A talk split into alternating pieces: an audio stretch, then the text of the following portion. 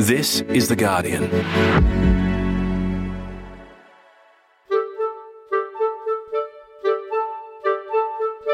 I'm Jane Lee, coming to you from Wurundjeri Land, and this is the full story. NAB has announced a multi billion dollar profit. The annual profit result from our second biggest bank, Westpac, is stellar. Last week, a day after the Reserve Bank raised interest rates again, Australia's major banks started announcing massive profits. ANZ has recorded a $7.4 billion profit. NAB's annual profit, 7.7 billion. It follows Westpac's $7.2 billion profit. While fast rising interest rates and inflation are hitting many hard, the big banks have been able to make a windfall out of these tough times. And it's not just the banks that are doing well. Some older Australians are living large off shares and higher savings. So, what's going on in the Australian economy? And how bad could it get? Today, the great divide in the cost of living crisis.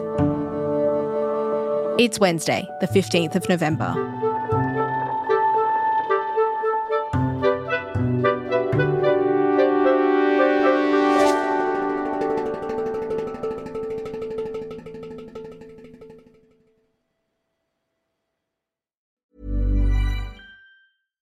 I'm Ryan Reynolds. Recently, I asked Mint Mobile's legal team if big wireless companies are allowed to raise prices due to inflation. They said yes. And then when I asked if raising prices technically violates those onerous two year contracts, they said, What the f are you talking about, you insane Hollywood ass? So to recap, we're cutting the price of Mint Unlimited from $30 a month to just $15 a month. Give it a try at mintmobile.com slash switch. $45 upfront for three months plus taxes and fees. Promo rate for new customers for limited time. Unlimited more than 40 gigabytes per month. Slows. Full terms at mintmobile.com. Finding your perfect home was hard, but thanks to Burrow, furnishing it has never been easier. Burrow's easy to assemble modular sofas and sectionals are made from premium, durable materials, including stain and scratch resistant fabrics. So they're not just comfortable and stylish, they're built to last. Plus, every single Burrow order ships free right to your door. Right now, get 15% off your first order at burrow.com slash ACAST. That's 15% off at burrow.com slash ACAST.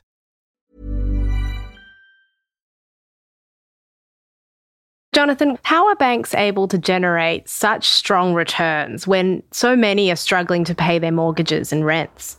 The short answer is that the banks almost instantly pass on rate rises to borrowers. Jonathan Barrett is a senior business reporter at Guardian Australia. They are much harder on borrowers than they are generous with savers. And particularly during some of these earlier periods where there was a rate rise every month, those increases were passed on to borrowers, but they weren't passed to savers at the same pace. Hmm. And what the banks are able to do is use the money that they get from the deposits and then lend it out. So any differential there, that adds to their profitability. ANZ says only 2,000 customers are reporting financial hardship, and NAB puts this at 10,000. Westpac puts it at 13,000. So, what do you make of that? It, it doesn't sound like a large number of people, does it? And taking Westpac's, for example, so they say 13,000 are in hardship arrangements and it has 3 million mortgage customers. So they're talking about uh, half a percentage point in terms of their customer base. So it doesn't seem like a lot. I think the devil is in the detail in these things. So, firstly, often when banks talk about those in hardship, they're actually referring to a technical definition and they've entered into these hardship arrangements with people who can no longer meet their loan repayments. And there's a negotiation process, there might be a, a holiday or flexibility in terms of the repayments. Hmm. But they are really people who've put up their hand, they've approached their lender and said, I just cannot manage. Now, of course, there is a portion of mortgage holders who are in this position, but there is a much greater portion of people who are just still meeting their contractual obligations, um, but only just. And now they've just been hit with a, a 13th rate rise. And so maybe they've already depleted their savings buffer or they've done the calculations and they will deplete it within a few months. And that cohort is much, much bigger. So, an example of that is ANZ's results. It recorded a, a record profit. And it had a really interesting line in its results, which showed that people holding $13 billion worth of loans had actually fallen behind on their repayments. And so they are not necessarily in hardship, they are not defaulting, they haven't lost their house, but why are they behind? And overwhelmingly, it'll be because they're struggling to meet their monthly expenses. Mm. Now, how do you then get back on top of your mortgage if you're a month behind, two months behind, three months behind? And that figure has jumped up dramatically. So that's up about 36% over the past 12 months. So these people are not defaulting, but there's financial stress there. Mm. ANZ Chief Executive Shayne Elliott on Monday said that Australians were actually muddling through pretty well. It does seem like there's this real disconnect between how the banks see people struggling and, and what's actually happening here. There is a disconnect there. The message we've had, not just from the banks, but a lot of major companies recently, is that people seem to be coping better than they had expected. The NAB boss is confident most people are coping. So customers are trying to do the right thing and uh, working to make sure that they're paying their bills. And we haven't seen mass defaults and foreclosures and the like. We've seen some, but it hasn't been at extraordinary levels. So, what do you do with that information? Well, one way you could say is that people are, are coping well. So they've tightened their budgets, they've found second jobs or third jobs, and they're getting through this and will be okay. Mm. And maybe that turns out to be correct, but there's also a different reading of this. And the reading of that would be that actually the seeds of distress have been sown and it's very widespread, and we haven't actually seen that play out yet. Mm. And I actually don't think that's that surprising. I think I've said previously, like humans are very creative. We'll find ways to get by, particularly if it's our house. Uh, people will do extraordinary things to try and keep a hold of it. And there's no other better option. Even if you sell your house, then you need to get into an expensive rental. Like people would be doing a lot at the moment who are under financial stress to keep meeting their repayments.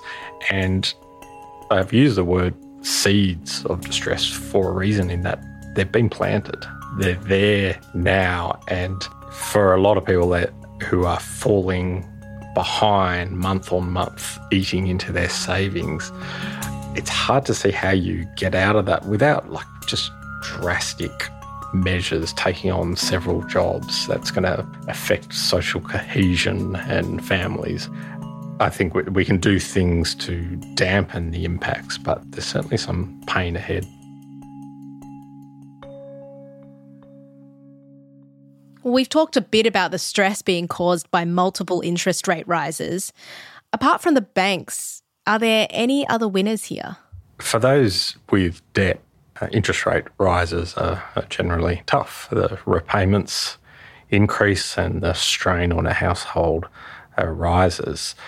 But what the figures show, of course, is that some people are benefiting through this period. They don't have debt, they're getting increased amounts of saving and they're ready to spend. So if you are in a position to have a lot of shares and if you're in a position where you either have no mortgage or perhaps it's been largely paid off, then this is money that is coming into your account that can be spent.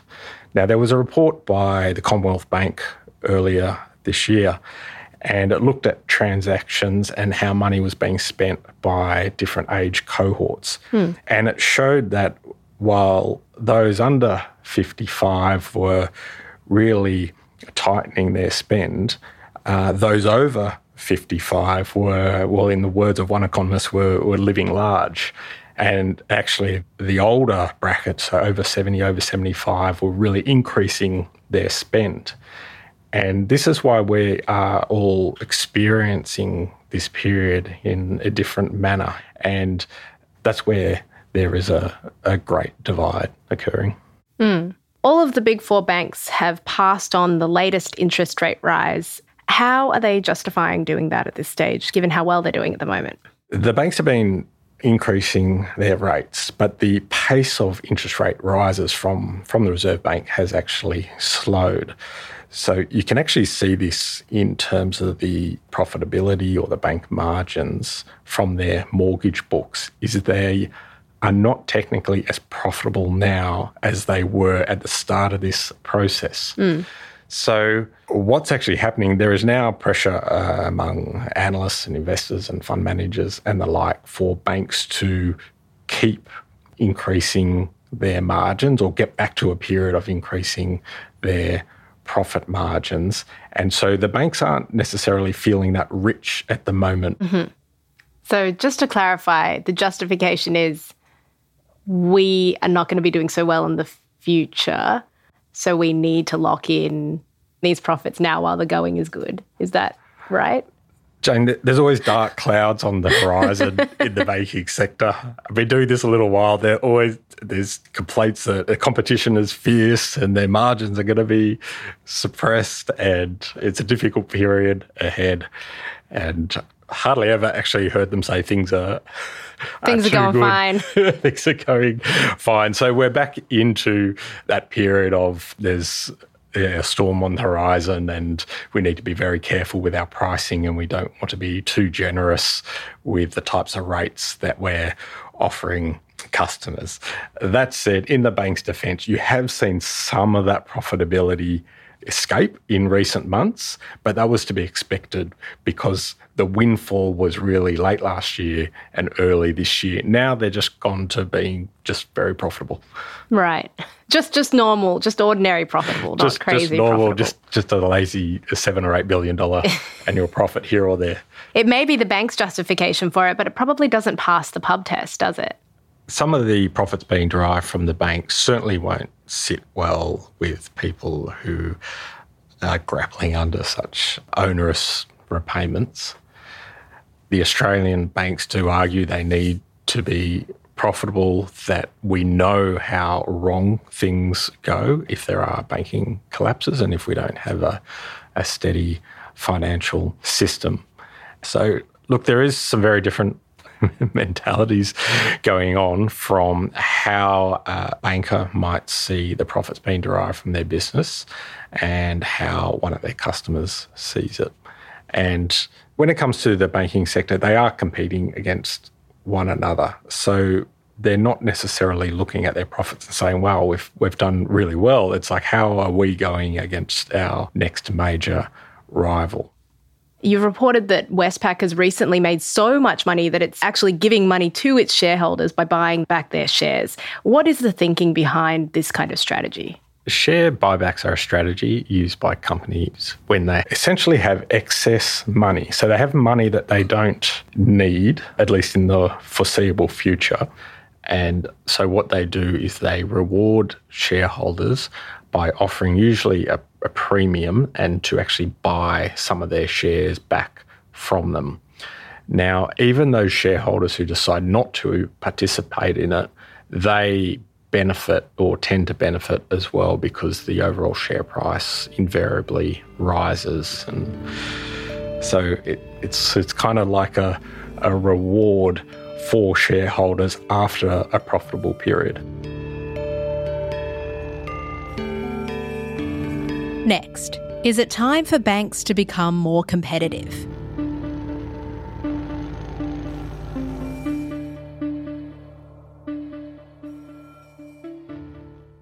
Hey, Laura Murphy Oates here with a quick note about The Guardian. As you're probably aware, Guardian Australia's journalism is editorially independent, meaning we set our own agenda. We don't have a billionaire owner, nor do we answer to shareholders, so we're free from commercial bias. And this independence matters because it means we're able to challenge the powerful and hold them to account. Unlike many news organisations, we have not put up a paywall. We chose a model that means our reporting is open to everyone and funded by our readers who can afford to pay. Every contribution, whether big or small, counts. If you're able to contribute and have a minute, head to theguardian.com forward slash support full story. We've also linked to this on the full story page. Thanks.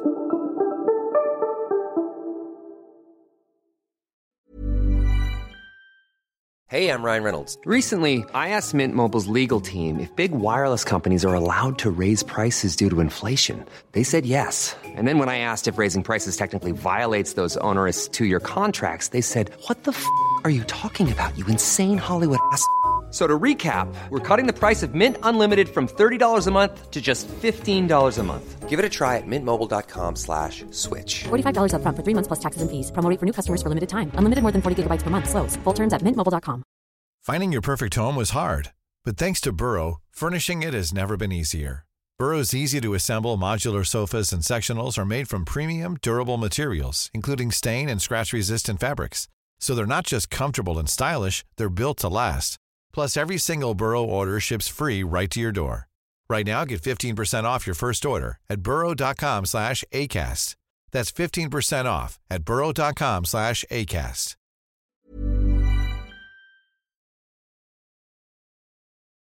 One of the big criticisms of Australian banks is there just aren't enough of them. Uh, why do you think there isn't more competition in the banking sector in Australia? It's an interesting question, and having spent so much time in supermarkets in recent months, suddenly four major banks looks pretty competitive compared to two major supermarkets. Um, but that said, of course, uh, we would like more than four. There are a few reasons why it's been hard to increase competition in Australia. There's obviously a very high hurdle to get over in terms of uh, funding, even name recognition to get into the Australian market and kind of create a bit of a, a stir. Mhm. Uh, the banks, the four banks, are very established players here. Uh, that said, you have a group like Macquarie, which is kind of coming in on the side as as a pretty significant lender to mortgage holders as well. But generally in Australia, it's a very tight market for very established players, and it's been difficult, even for some of the overseas names, to come in and really up, upset the apple cart. I mean, we're seeing the cost of living crisis really starting to cut into political polls now as well. So, do you think that there's appetite for further competition reform in some of these sectors that have had such success with windfall profits at this really difficult time for consumers?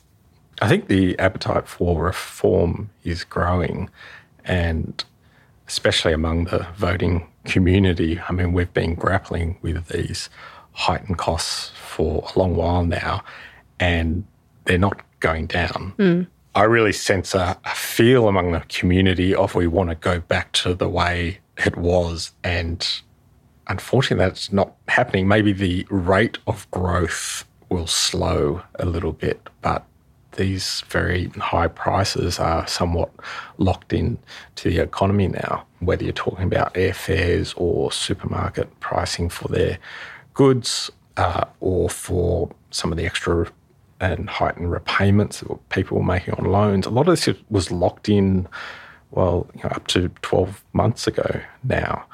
And so it's almost impossible to unwind. So there's a real question on the policy front of what can be done now. So, Jonathan, if competition reform in the banking sector isn't on the near horizon and banks don't seem to be trying to become more competitive on their own, what can consumers do to try to find some relief? It might not seem that in Australia there is great competition among the banks, but there's still some competition. And the banks have started to report, well, less profitability from their mortgage books, at least at a lower rate than they were earlier in the year. And this is actually good news for consumers. It means some lenders are offering more competitive rates. Um, one broker I spoke to said that on average, the broker's customers were saving 66 basis points when they renegotiated a loan or refinanced with a different lender. Now that's that's like rewinding two and a half interest rate rises. Mm. So it it can be quite significant. Now, Of course, the banks are unwilling to call you up and offer you a better deal, but they still want to keep their mortgage customers and or grab new ones. And there's actually probably more extreme pricing at the moment between the best and the worst loans. And so, as most financial counselors in this space will tell you, there is generally an opportunity for people to get a better rate. So, don't let your lender off the hook. That was Jonathan Barrett. He's a senior business reporter for Guardian Australia. You can find all of his reporting on the major banks' recent results at theguardian.com and read his latest piece on how homeowners can get a better deal. It's called Call Their Bluff Shopping Around on Home Loans Can Save Money, even with high interest rates. That's it for today. This episode was produced by Alison Chan and Daniel Simo, who also did the sound design and mixing. The executive producer was Hannah Parks. Don't forget to subscribe or follow Full Story wherever you listen to podcasts. You can also leave us a review. I'm Jane Lee. Catch you next time.